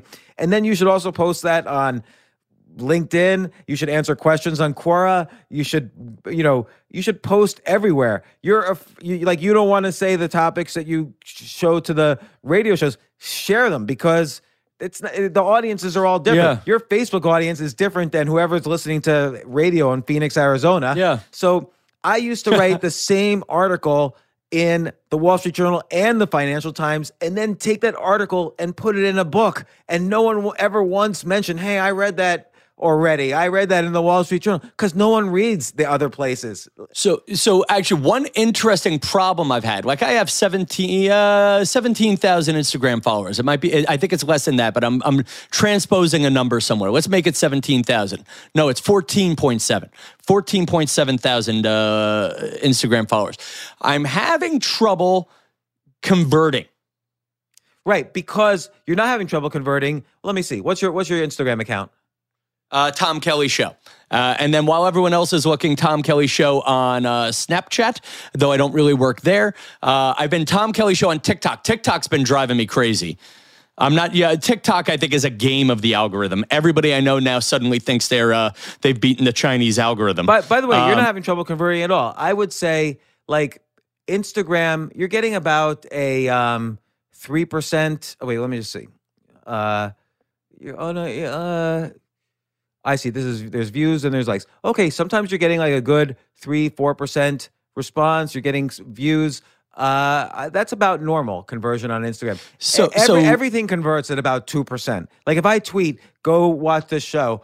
Uh, maybe maybe one half percent of my, you know, listeners on Twitter will will click on that link. Maybe even less. So so you're you're you're getting a normal conversion rate there. You just have to be in many places. So you you have you have some skills and you have some knowledge about lots of different things. Well, answer questions on Quora, write about it on LinkedIn. Hey, you want to here are the 10 skills you need to be a good warm-up comedian and here's why you'd want to be uh, have those skills even if you're not a warm-up comedian. Uh, so like where do you put the where would you put an article like that? I will put it on LinkedIn because you know why? if you're if, if, what do people do at a job they have like a ton of you know meetings in a conference room that are really boring in other words, if you have the knowledge to do your job, but you also have the skills of a warm up comedian, you're going to kill in a meeting at a corporate job. So I would put that on LinkedIn and Facebook, by the way. I would put on Facebook, I would put it like, here is my worst experience. It- eh, just Facebook, eh, you know, the, your, in your status updates, I would put a whole article. Like, Do you have a personal and a fan account? I do, but I never use the fan account. I only use the, the personal accounts where I get response. Even though I have like 300,000 followers on the fan account, it's useless to me. The personal account is where I put things, and then I'll share from my personal account to other groups that I'm in. But uh, I always put, I think I was one of the first doing this back in like 2009, 2010. I'll put full articles as a status update on Facebook, like 3,000 word articles. And uh, that's where your core audience, your, your people who you're friends with, who your family, I would put like the stuff you're really scared to admit on Facebook. And that's a great focus group to see, hey, I got a decent response here. Uh, I'm going to now put this on LinkedIn, Medium. I'm going to find questions to answer on Quora related to this. I'm going to maybe put a Twitter thread about this. I'm going to just find other places to to put the same. I mean, maybe I'll make an Instagram post. I sometimes put articles on an Instagram status update. So there's a little bit more of a character limit there, but that's good, you know, also. So it keeps you tight, the, the writing.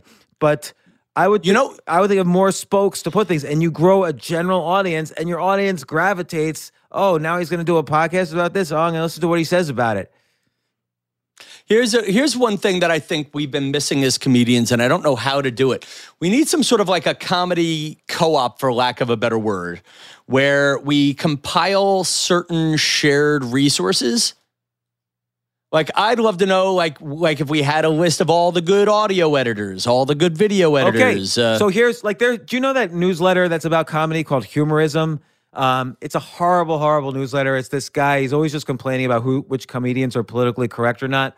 So there's nothing actually about oh, comedy. I know, but I Oh, know. Uh, and I just got it like two, 19 minutes ago, actually. Uh, Seth, Seth something, Seth yeah, Simons. I've heard something about. I've heard good and bad things about him. okay, so so yeah, he Is he good? Do you like him? Ugh, You're like him. I no, I don't. But I read the newsletter because I I I want to see. And look, he's doing his thing. He's got an audience for his thing, which is kind of the woke audience who gets upset at comedy. I guess I don't know, but he doesn't actually. He's, there's nothing actually humorous. Why don't you do a, an actual newsletter about you know what you need to know and have and do for these different types of comedy and like uh people will so comedians there's there's millions of people trying to either want to be stand-up comedians people who just started people who've been doing it a while there's a million topics And how do you set up a newsletter? Like this sound now I sound like my uh, uncle. How do you set up one of these newsletters? okay go to uh, go to a place like substack.com and Substack you like? Yeah. And you could set up a you could actually set up a for pay newsletter in minutes, but do a free newsletter at first. And uh uh and then you start tweeting about it in like every episode or every issue. Oh, okay, here's here's the five pieces of equipment, or here's the type of clothing a comedian should wear at a club, uh, or here's the 10 skills you need to know as a warm up comedian, or here's the five shows that are currently hiring warm up comedians. You can't be afraid to give away Well- your secret knowledge. Well, uh, here's the thing with the warm up comedian thing, and I, I, I- I almost this is part of why I hate telling people what I do. Is there's only four jobs like mine in the city. I don't need anybody else applying.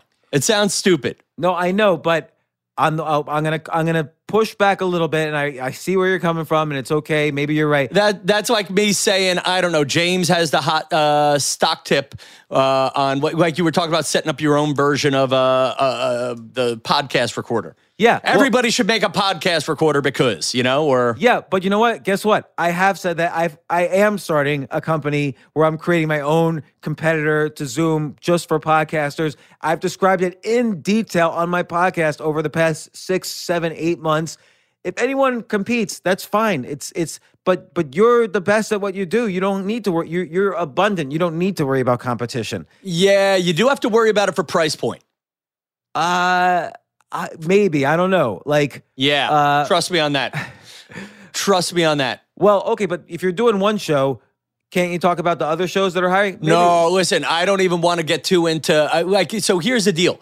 Part of my thing about here's the deal with my career is I don't want anybody to, like it sounds awful, but I don't want anybody to know my credits.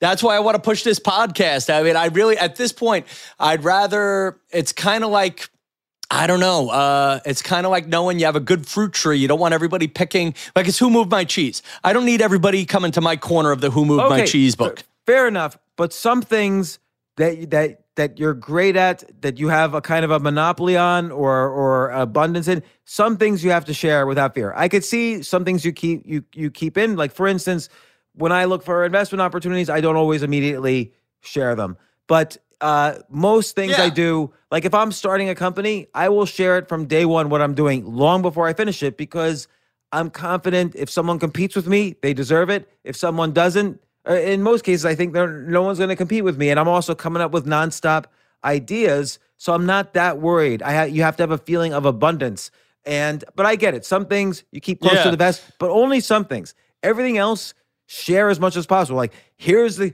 here are the ten keys to being a better warm up co- comedian than me, or here's the difference between warm up Yeah. comedy and stand up comedy, or here's just five clips I like this week. It's it's it's Friday clip issue, and it's here's five five clips you have to know about that are just hilarious, or here's two specials that came out this week that and my reviews of them or whatever. Like you could do one of these comedy resource type newsletters. I don't think anyone's doing one because the only one I subscribe to sucks. So no offense, Seth, but the only one I'm subscribing to sucks. So uh, uh and and you know But like, yet, a lot of people. But you're to your point, and uh, maybe I'm going to email this guy to tell him to see if he could write about my podcast. Uh, either I will get promoted or canceled uh, pretty damn quick. yeah, getting canceled is a good way to get uh listeners, by the way. You know, it's an idea. Yeah, so so I'm just saying keep doing all these ideas. It's not just about getting the podcast out there. It's about getting you out there in different ways. Yeah, no, and listen, and I think we started getting to it again, and I'd love to revisit you either uh, recorded or off air. What I like about talking to you, and uh, as I say this now, one hour and 15 minutes into the show, um, like with you, there's always 10 crazy ideas. It's your damn book, Skipping. By the way, are you still pushing that book? Why am I promoting Skipping the Line more than uh, you are? I'm always pushing it, but you know, uh, I could only push it so much. I, what I tend to do is Well- I, I retweet people who have read it and who have commented. And Fine. Well, let me say it to you. Uh, the book made a difference. Now, is it the most? Listen, the stuff you're talking about, Napoleon Hill was talking about it in the 40s in the book. There's other ways to get it, but your unique perspective within the 21st century really got me thinking. And I probably should have said this to you an hour and 17 minutes ago now is I need new doors to knock on and new ways to knock on that door. And you gave me a few ideas for that. You yeah, know? and like for instance, when you start, let's say you start a newsletter, and it could be about anything, but let's just say it's about resources and comedy and different aspects of comedy that people haven't approached yet. Uh, every issue, put it on, put it on Facebook, put it on Twitter, put it on Instagram, mention it on your podcast. Yeah. you know, sponsor your podcast from your own newsletter. This, po- uh, I'll do it right now. This podcast, the James Altucher Show, is sponsored by Tom Kelly's new, upcoming newsletter, and it's also sponsored by the Tom Kelly Show. You can find it at Tom Shirley, TomKellyShow.com or listen on Apple Podcasts or listen on Spotify. How much are you and Jay charging for a spot on this show? Maybe that's what I should have just done is buy a spot at the beginning. yeah, you would have saved an hour and a half of time. Uh, I don't know. Actually, we we charge as much as we can. Okay, this is this is information I I don't usually share because Oh, well, James, uh, somebody told me that you shouldn't keep this sort of stuff close to the vest. You should give it out to people so everybody knows what they can do. Well, it's just like I don't share. Okay, this this is how to be like uh as great as me. Like that's like sharing. That's like bragging. I don't want to brag. So that- Okay. that's what I'm scarce with. But I'll, I'll if it if it's something that shits on me, I'm happy to talk about it. If I can't, I uh I'm trying to think. Jay, are there any advertisers who have rejected us? That's what I'll share. Jay, what advertisers have rejected us? Uh, I don't think I've, I don't I don't think any advertiser has rejected us. Well, at wait, rejected you for you have gone to them or the other way around?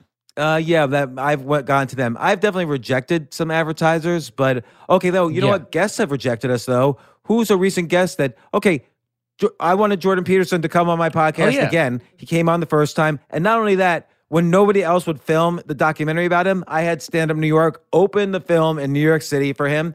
And uh, I've also invested in a company Jordan Peterson started, and Jordan didn't come. Uh, said he can't come on my podcast, but I get it. He's been he's been a little ill for a while, and he only went on a limited amount of podcasts. But he rejected coming on my podcast, and I was a little uh, sad about it. Yeah, I'm not into that. I feel like Seth at Humorism won't be appearing on your podcast any soon after the last Well, few minutes. well, the invitation is open to him, but uh, Actually, did you invite him? All kidding aside, did you invite him on? No. Uh, Oh. I, I really, I really think he does a, and, and, and by the way, this is not about him personally. Nobody should attack him, but I really think he does a disservice to comedy calling a, a newsletter humorism when all he does is talk about people who are politically incorrect. Co- in, a comedy club, people say shit. That's just well, what's but hang on, but hang on. There's a difference. I'm going to take this guy Seth's side for a second. Sure. There's a difference between comedy and humor. Okay. Tell me. I Comedy agree, is. with, I agree with you, by the Yeah. way, but like, I think. tell me. Like, and it's funny. Sometimes I've I've had someone. Oh, and I got so pissed about this, uh, James. So pissed. Uh, somebody called me a humorist. And I'm like, no, a humorist is like, yeah, I'm a nice person who's kind of like, "Eh, you know, like a like comedy is funny every 15 seconds. It's a reaction every 15 seconds. and it's also it's Humor- crowd work, it's likability, which is not, which is uh, disconnected Now, from humor. however you do it, I'm a comedian. I may be a crowd work comedian at times, but I am a crowd work comedian and I get a reaction hopefully every 15 seconds if I'm doing it well. Every 20 if I'm doing it bad, every 10 if I'm doing it great.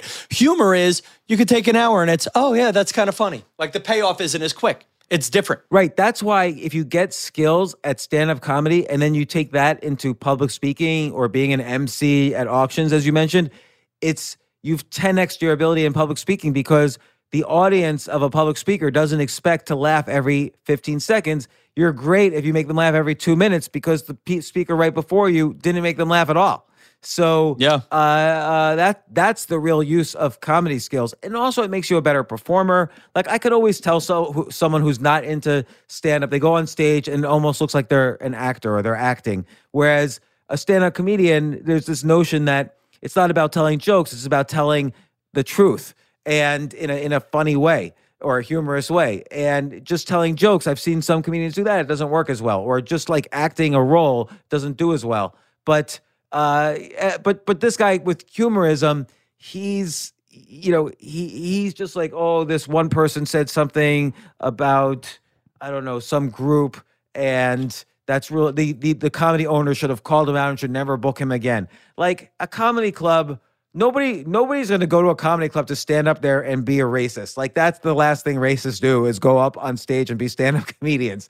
So it's just ridiculous to like, uh, you know, call out every single person who said one joke you don't like, and that's what this guy does. Uh, and I would say I've said it to his face. He knows what I think, so it's not like I'm saying something that's a surprise. Yeah, I, I don't know the guy. I'm going to have to look him up. See, that's the other thing too, is because of the nature of my career, I kind of live in a bubble. I don't follow these things. I don't subscribe to this guy. I have a Twitter account, but but Twitter and Instagram seem to show me hot cheerleaders much more than other comedians. I guess it's a problem with what I'm hitting like on. Yeah, right. You're you're in an echo chamber of hot of, of hot cheerleaders. Yeah.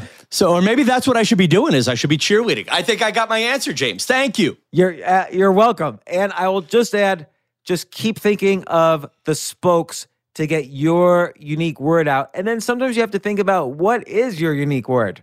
What is it that you want to say? Oh, I'll tell you right now. My unique word is I'm trying to do better.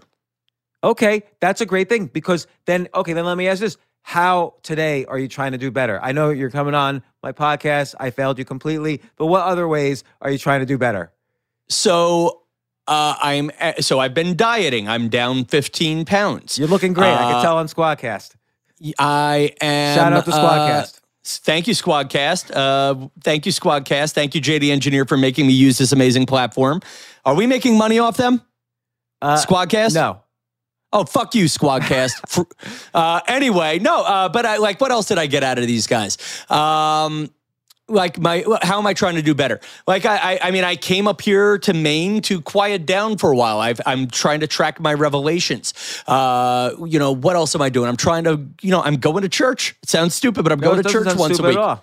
Uh, I mean, I don't even know if I'm necessarily religious, but I like going to a quiet place and praying to whatever the hell God is uh, for me once a week. Uh, and by the way, I go to church on Mondays. For any Catholics listening out there, Catholic church is so much better on Mondays. It's Why short. They get they get you in and out in half an hour. They don't even bother passing the plate. They feel like if you are at church on a Monday, you got enough problems. You keep the dollar. Well, let me ask you a question. What's the funniest thing that you've ever that you've ever learned about Jesus? What's the funniest thing Jesus has ever done?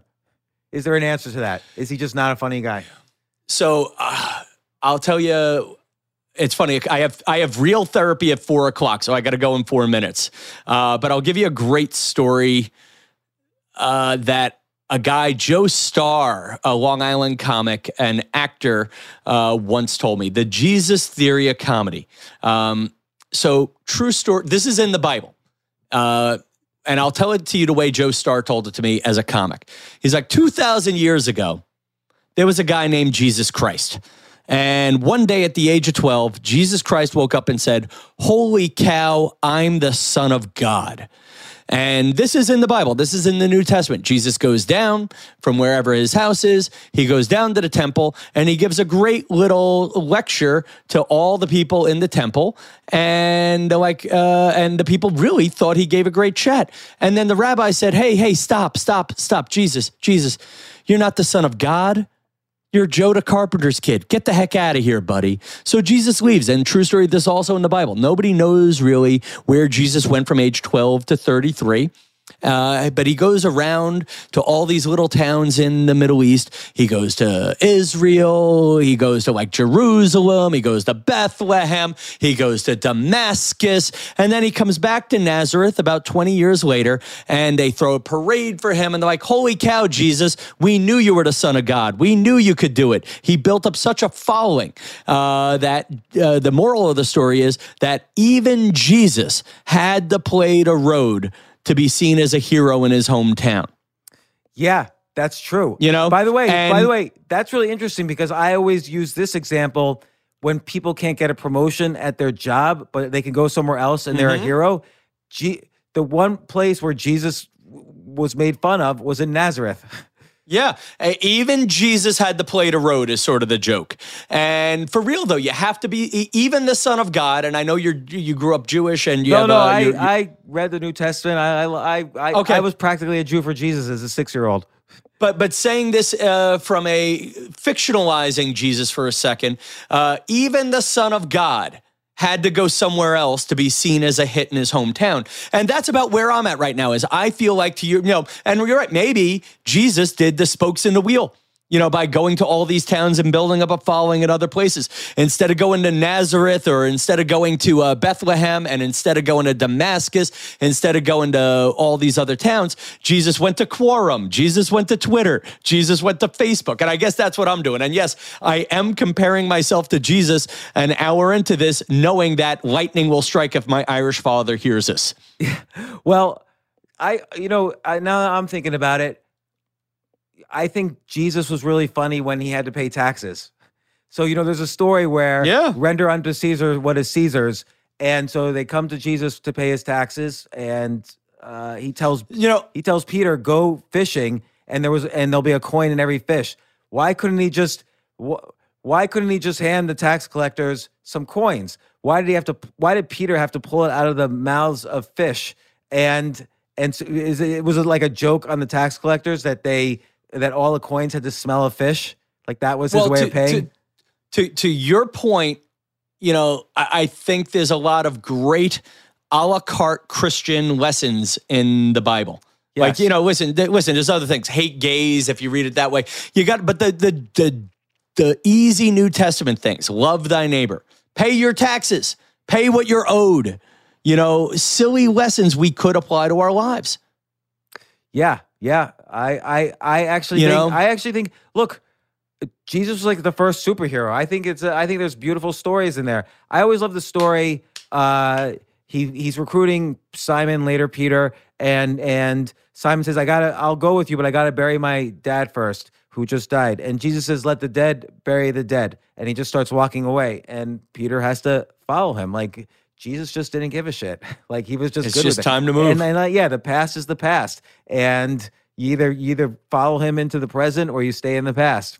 And so I, I always think that story is very beautiful. I also Well- like the fact that that in order for him to ever heal the blind, he had to spit in their eyes. So that's the way he would heal the blind. Is he would you would have to get spit on by Jesus if you wanted to start seeing. I'm going to be honest. My priest kind of glossed over that detail, the spitting detail. Well, he probably glanced over the masturbation story in the Old Testament as well. So and good night. Uh, I gotta pee. That's it on Jesus masturbating, my friend. That's the note that No. I'm gonna say. I gotta call my real therapist no, for. it was Onan in the Old Testament, not Jesus, just to be clear. But yes, enjoy therapy. As always, Tom, I will talk to you soon and, you know, give me a shout anytime. James, you're a friend. Thank you for sharing your wisdom as always. Have a great night, my friend. And Jay, thank you, Jay, for setting me up. Talk to you later. Talk to you later, Tom.